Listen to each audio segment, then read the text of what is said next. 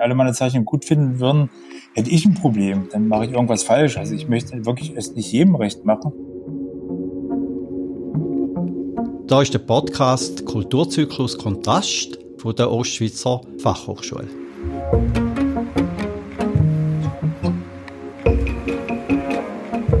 Wir haben den Podcast ins Leben gerufen, um über die Felder von Behinderung und Kunst zu reden. Wir haben verschiedene Menschen eingeladen, um mit ihnen über das künstlerische Werk wie auch über die Herausforderung vom künstlerischen Wirken zu reden.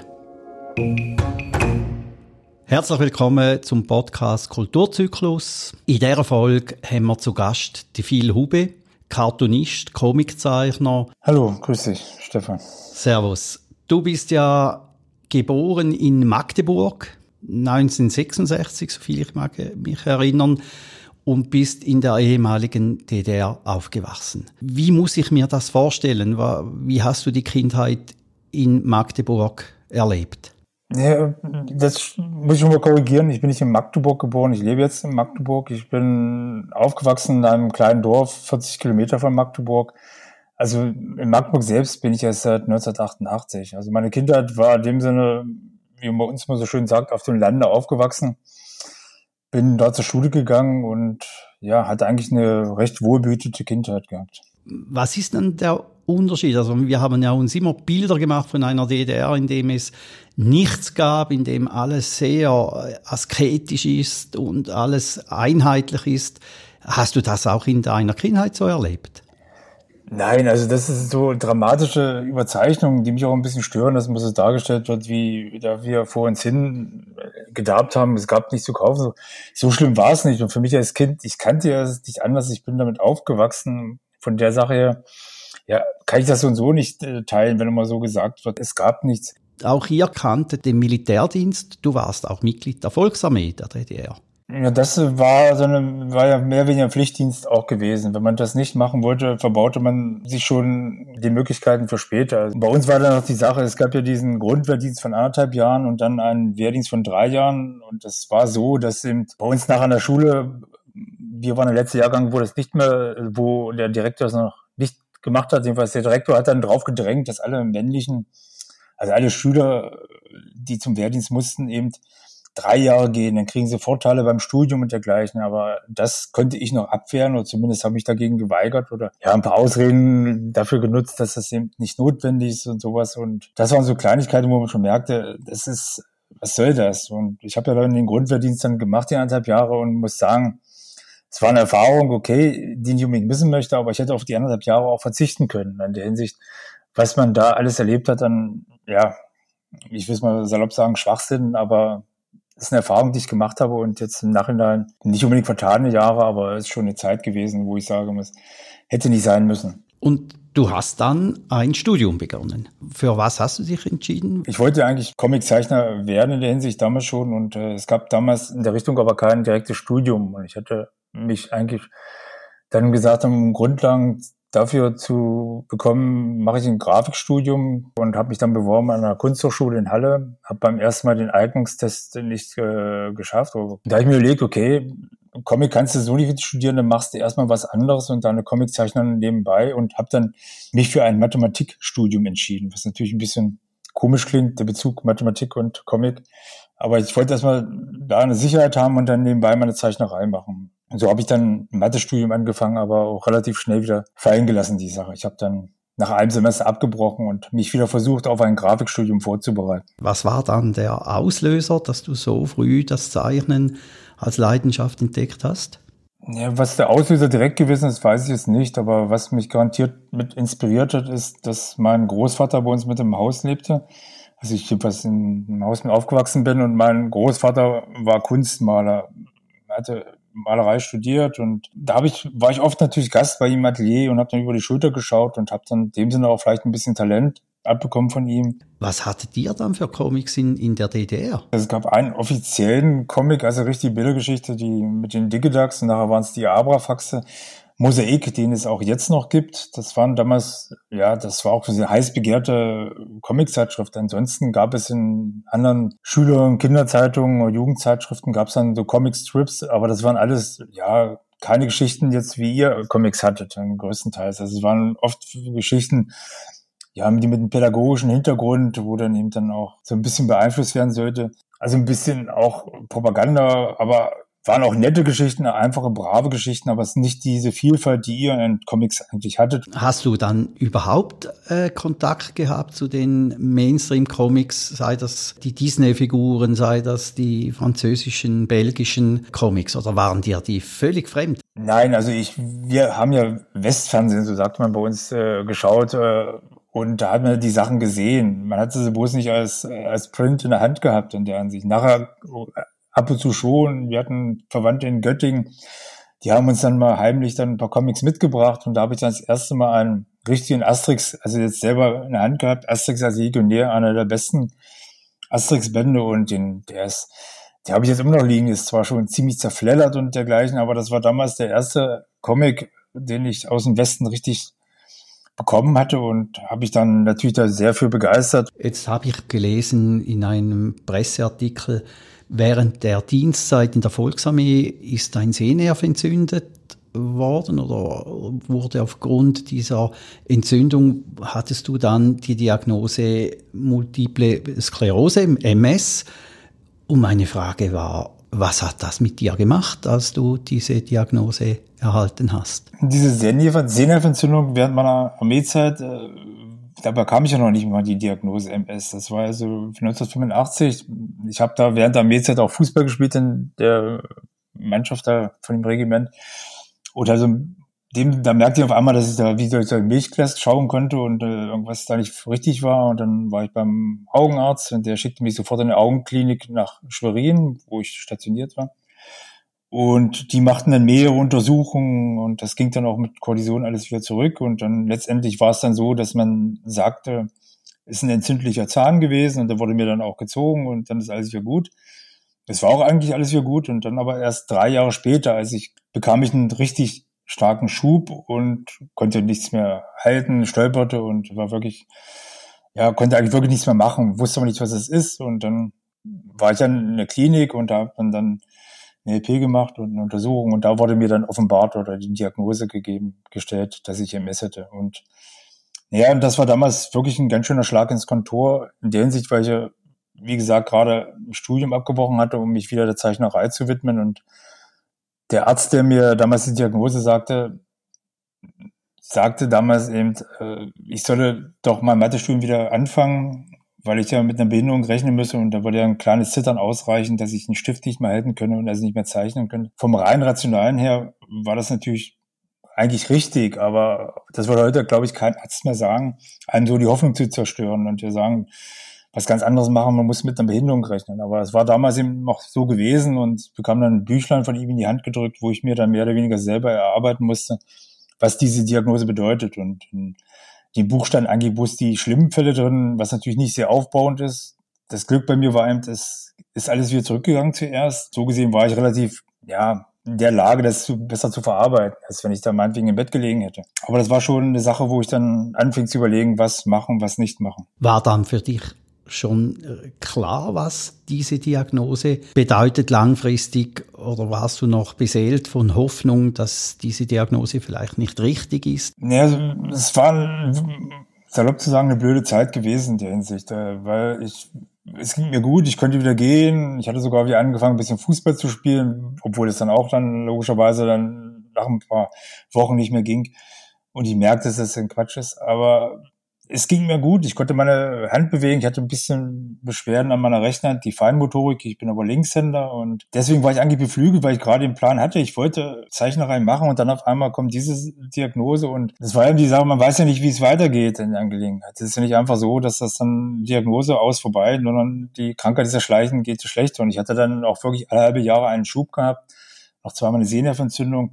Also was noch nicht gerade vom Vorteil ist, um einen zu inspirieren, einen anderen Weg zu gehen. Aber ich wollte unbedingt Zeichnerei was machen. Und dann war das Glück auch, auch, dass dann die Wende kam, 89. Also in der Zeit dann auch ich andere Möglichkeiten hatten, hatte als vorher. Also ich musste jetzt nicht irgendwie unbedingt einen Beruf erlernen, sondern ich konnte eben, auch wenn ich bloß Abitur hatte, eben einfach versuchen, mich zu verwirklichen und Ja, das habe ich dann auch gemacht, diese Zeit genutzt. Und das Gute war eben, dass dann meine jetzige Frau, damalige Freundin, eben dann zu mir gestanden hat und auch meine engsten Freunde und gesagt haben, mach weiter, solange es geht.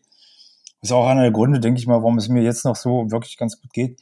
Ich habe es weiter durchgezogen und habe dann wirklich versucht, meinen Weg zu gehen. Und, und auch so war der Verlauf bei mir eben dementsprechend, dass eigentlich die Beeinträchtigung, die ich immer hatte, meine Arbeit aber nicht beeinflusst hatten, also meine Zeichnerei nicht. Also Feinmotorik oder sowas war okay bei mir. Und wenn ich ein bisschen müde war, dann gut, dann mache ich in Pausen. Oder. Jetzt hast du immer wieder von Schub gesprochen. Kannst du unseren Hörern vielleicht ein Stück weit erklären, was unter einem Schub im Zusammenhang mit der MS zu verstehen ist? Ja, dem MS ist ja, man sagt auch die Krankheit mit den tausend Gesichtern, also weil die sehr unterschiedlich verlaufen kann. Und es gibt dann zwei Formen, progredienten Verlauf, das ist ein schleichender Verlauf, wo es man nicht direkt merkt, Beeinträchtigungen, die dann schleichend schlechter werden. Und es gibt diesen schubförmigen Verlauf. Das heißt, dass man auf einmal so äh, Einschränkungen hat. Also es sind so, bei mir war es dann, fing dann an, dass ich mein rechtes Bein nicht mehr richtig heben konnte, ich anfing zu stolpern. Und das wird dann immer schleichend schlechter. Also ich bin dann über eine Teppichkante gestolpert und solche Sachen, dass dann die Beeinträchtigungen immer größer werden oder man Feinmotorik nicht, Hand nicht mehr bewegen kann, extremes Kribbeln in den Beinen hat, das sind unterschiedliche Symptome. Das war bei mir damals zur Anfangszeit dann regelmäßig gewesen und es ging aber, wird dann mit Cortison behandelt und ging dann wieder eigentlich so zurück mit kleinen Beeinträchtigungen, die dann zurückbleiben. Wie geht es dir denn heute, jetzt über 30 Jahre später? Also es geht mir eigentlich gut. Also in dem Sinne, ein Außenstehender sieht mir die Krankheit nicht an. Ich denke mal, das kannst du bezeugen. Ich meine, wir haben uns ja schon öfters getroffen und hast gesehen, dass ich eben für einen Außenstehenden eben äh, nicht in dem Sinne ein Behinderter eigentlich bin. Und das ist immer auch immer schön zu erleben, wenn ich Leuten sage, ich habe MS und dann sind sie ganz erstaunt, dass ich nicht im Rollstuhl sitze. Aber wie ich schon sagte, ist die Krankheit mit den tausend Gesichtern. Und da kann es von kleinen Beeinträchtigungen bis schweren Beeinträchtigungen kommen und die Spannbreite ist sehr weit. Und ich habe natürlich meine Einschränkungen, die aber für auf den ersten Blick nicht sichtbar sind und ich habe mich darauf eingestellt. Also ich, ich sage mal, ich habe mich mit der Krankheit arrangiert. Das Blöde, einfach gesagt, an der Krankheit ist ja auch eben, dass man nicht sagen kann, jetzt habe ich die Diagnose, jetzt weiß ich, woran ich bin. Das ist eine chronische Krankheit, äh, Krankheit und Erkrankung, die dann eben dem Sinne auch schleichend weitergeht. Also ich merke, dass ich körperlich, kräftemäßig abbaue in Kleinigkeiten, vielleicht bloß für einen Außenstehenden, aber trotzdem merke ich das auch oder ich dann Einschränkungen habe. Und es ist, machen wir so einen einfachen Vergleich. Es ist nicht so, ist ein bisschen, vielleicht ein bisschen makaber, also bei einem, der Diagnose hatte, der Arm ist ab und dann weiß er, woran er ist. Also ich weiß nicht, in wie viel, in ein paar Jahren, wie es dann bei mir aussieht. Ich kann auch einen großen Schub kriegen. Ich kann auch eine Beeinträchtigung bekommen, dass ich eben dann wirklich weit nicht mehr laufen kann. Also ich kann nicht sagen, es ist vorbei. Ich weiß, woran ich bin. Und das, sind, das ist, ja, sagen wir heimtückisch an dieser Krankheit, dass man das ständig im Hinterkopf hat. Also wenn ich jetzt ein Kribbeln im Bein habe, natürlich sofort überlege ich, ist das ein Schub oder nicht? Und man hat das ständig im Kopf und muss damit irgendwie klarkommen auch. Und das ist für manche nicht ganz so einfach und dauert seine Zeit auch und man hat eigentlich in dem Sinne nie mit der Krankheit richtig abgeschlossen. Also sie ist immer präsent. Aber es beeinflusst dich nicht in deiner künstlerischen Tätigkeit? Naja, es ist so, ich könnte jetzt nicht arbeiten im normalen Betrieb von 9 bis 17 Uhr. Ich brauche zwischendurch meine Pausen. Und ich bin ja selbstständig und arbeite zu Hause, was natürlich dann aber auch wieder so ein Nachteil ist, wenn ich zu Hause arbeite, habe ich die Arbeit ständig vor mir liegen und äh, kann eigentlich, ja, arbeite ja mehr, als wenn ich woanders in irgendeinem Büro sitzen würde. Aber auf der anderen Seite ist diese Arbeit ja für mich ein bisschen was anderes. Es ist ein, ja, ein Begriff Therapie ist ein bisschen blöd, aber ich denke mal schon, dass mir das sehr viel hilft, dass ich mein Hobby zum Beruf gemacht habe und kann jetzt auch noch in dem Sinne meine Krankheit damit verarbeiten. Das ist eine Konstellation, wo ich vielen was voraus habe, die eben die Diagnose haben und ihren Arbeitsplatz aufgeben mussten, ihren Job aufgeben mussten, habe ich noch meinen Job. Und ich habe eben eine Aufgabe auch, um was zu machen. Und ich bin im öffentlichen Leben noch drin. Und das ist natürlich ein riesen Vorteil und so gesehen, dass ich im Zuhause arbeite und selbstständig kann ich mir alles einteilen, wie ich möchte. Und kann dementsprechend auch auf meine Krankheit darauf eingehen und die dann mit in dem Sinne darauf Rücksicht nehmen und aber wie ich schon sagte eben, ich es ist mehr als bloß einfache Arbeit für mich, diese Sache. Berühmt geworden bist du ja über die Zeichnungen, die du über Menschen mit Behinderung hergestellt hast. Und du hast irgendwann mal gesagt, keine Witze über behinderte Menschen äh, zu machen, ist eine Form von Ausgrenzung. Siehst du das auch bei deinen Cartoons so? Ja, eigentlich schon. Also ich hatte ja, bevor ich mit diesen Behinderten-Cartoons angefangen habe, habe ich ja erst wirklich bloß Pressezeichnungen und andere Sachen gemacht, also nichts mit dem Thema Behinderung. Die Inspiration kam damals durch John Callan, der hatte im New Yorker Cartoons veröffentlicht, damals Ende der 90er Jahre und über mit Thema Behinderung, also Behindertenwitze. Und da kamen ja böse Leserbriefe, das darf man nicht, das macht man nicht. Und hier zu der Zeit gab es damals einen Fernsehbericht über den und es wurde auch seine Biografie und auch ein Cartoon veröffentlicht mit seinen Zeichnungen und ich fand die gut und das Thema Behinderung fand ich, warum nicht? Und dann haben Freunde, Kollegen ja gemeint, warum machst du das nicht? Wenn irgendeiner dir was will, kannst du auch sagen, du bist selbst betroffen. Und das war eigentlich erster Einstieg, weil man immer damals davon ausging, das macht man nicht, das geht nicht. Und aber als ich dann meine Zeichnungen anderen Betroffenen mal gezeigt hatte, um Feedback von denen zu bekommen, was sie davon halten, ob das geht oder nicht, und die waren eben begeistert und schickten mir gleich noch Ideen. Da habe ich dann gemerkt, okay, ist ein Thema und jetzt dann war mir, war mir bewusst, wie wichtig doch Humor auch für die Betroffenen selber ist und dass das für sie ein Zeichen der Ausgrenzung ist, wenn man ja sie dann nicht mit reinnimmt. Und Humor ist nun mal eine wichtige Sache und man kommt über Humor auch vielleicht in vielen Bereichen eher ins Gespräch, als wenn man einfach bloß ganz ernst das Thema betrachtet. Und das war für mich auch eine Erfahrung, wo ich mich darüber sehr gefreut habe und natürlich dann ich das genutzt habe für meine Cartoons. Ganz kurz die Frage, du hast irgendwo in einem Interview mal gesagt, du würdest dich, glaube ich, nicht getrauen, Cartoons über Menschen mit Behinderung zu zeichnen, wenn du nicht selber eine Behinderung hättest. Gilt das noch? Es gilt noch in dem Sinne, dass ich es aber nicht so krass finde, dass man das nicht macht als Nichtbehinderter, sondern aus der Sache, man sollte schon eine gewisse Ahnung davon haben. Aber auf der anderen Seite, nein, würde ich jetzt sagen, als Nichtbehinderter darf man auch Witze machen über Behinderte in dem Sinne wäre es wär auch eine Ausgrenzung, wenn das bloß die Betroffenen selber machen dürften. Also ist aber das entscheidende Kriterium für mich ist eigentlich noch, man sollte schon eine gewisse Ahnung davon haben. Also wenn man keine Ahnung von irgendeinem Thema hat, das bezieht sich jetzt nicht bloß auf Behinderung, sondern meinetwegen auf Religion oder andere Bereiche, dann sollte man davon die Finger lassen, weil das dann nicht funktioniert. Man muss schon einen gewissen Einblick dafür haben. Und den hat man als Betroffener natürlich anders als ein Nicht-Betroffener. Also das Kriterium ist nicht für mich betroffen oder nicht betroffen, sondern ob man Ahnung davon hat. Das ist sehr nachvollziehbar. Du bist ja auch Experte im Erleben, in der Wahrnehmung und auch in der Konsequenz daraus. Hattest du dann auch schon mal sehr negative Rückmeldungen aufgrund von bestimmten Cartoons, die dieses Thema transportiert haben. Ja, aber nicht so eigentlich in dem Maße, wie es immer auf den John Kellan angesprochen. Der hatte auf seiner äh, Homepage damals eine Hassseite, wo dann die ganzen bösen Leserbriefe standen und so. Das habe ich eigentlich nie in dem Maße gehabt. Ich hatte ein paar Bemerkungen mal von Leuten, die dann schrieben, das geht gar nicht, das macht man nicht. Das war dann aber, wie ich vermutet hatte und was auch dann stimmte, letztendlich größtenteils Personen, die kein, die nicht selbst betroffen waren und die auch keinen Bezug hatten zu dem Thema. Also keinen Betroffenen kannten oder einfach bloß dachten, eben, das macht man nicht. Von Betroffenen habe ich eigentlich seltener Beschwerden bekommen. Eher die Beschwerden eben, dass ich ihre Krankheit noch nicht verarbeitet hatte.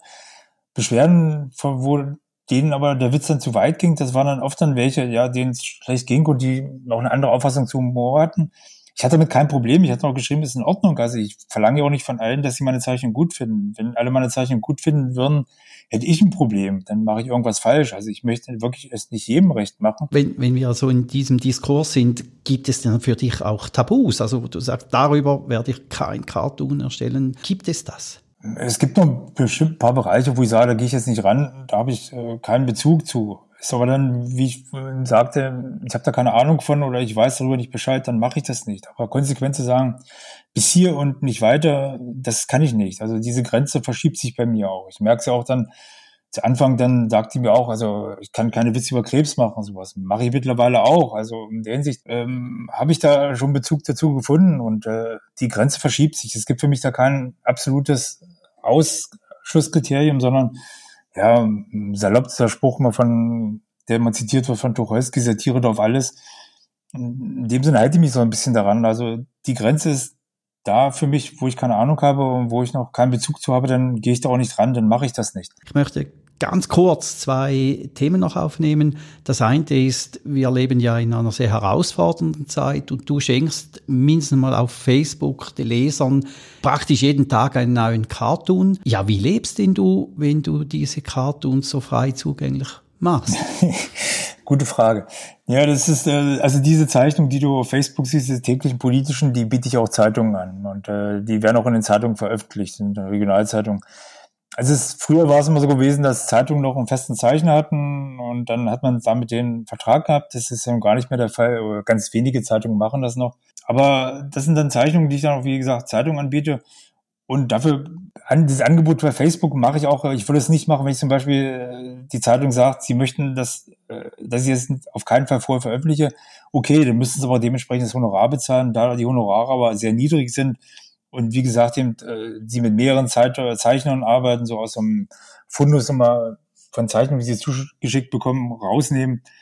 Aber das ist so eine Sache nebenbei und das, Facebook ist für mich dann ganz interessant, so ein Feedback zu bekommen, so ein direktes, was ich sonst nicht habe, wenn ich bloß in der Zeitung habe, schreiben die wenigstens noch einen Leserbrief und sagen, die Zeichnung ist schön oder sowas. Jetzt äh, hast du ja ein unglaublich tolles Talent, du hast die Fähigkeit, bestimmte Sequenzen, bestimmte Szenen auf, auf eine sehr humorvolle Art und Weise darzustellen. Können wir uns freuen auf eine Autobiografie in Comicform? Ob man sich darauf freuen kann, ist eine andere Frage. Also es, es war wirklich, äh, die Idee schwirrt im Hinterkopf, äh, den Comic oder wenn man bei solchen Geschichten wie das jetzt hier wäre, so ein Graphic Novel sagen würde, war wirklich im Hinterkopf, weil ich in dem Sinne auch eine interessante Geschichte ja vielleicht wäre bei mir, weil die Sache durch meine Krankheit und dann die Wende, also es wäre schon eine Geschichte, die interessant wäre, weil ich ja da auch einiges erlebt habe und das war eine spannende Phase damals, Ende der 80er Jahre 89 die Wende und 88 meine Diagnose und das gemeinsam irgendwie das zu verarbeiten und was sich daraus entwickelt hat. Ja, ob man sich darauf freuen kann, ist eine andere Frage, aber da will ich, das würde eine Weile dauern, das fertigzustellen, aber es ist wirklich eine Idee, die ich im Hinterkopf habe oder zumindest, wo ich überlege, das vielleicht doch mal zu machen. Aber ein Comic ist ganz schöner Aufwand und den ernsthaft zu betreiben, da müsste ich dann wirklich erstmal abschalten und mich irgendwo zurückziehen und dann ein paar Monate lang daran arbeiten und dann kann ich kein Geld verdienen und das ist auch so eine dumme Sache dann wieder dabei. Also wenn meine Freude auf dieses Werk für dich ein Trigger ist, dann sage ich dir, ich freue mich jetzt schon sehr darauf. Vielen Dank, Phil Hube. Vielen Dank für deine Zeichnungen.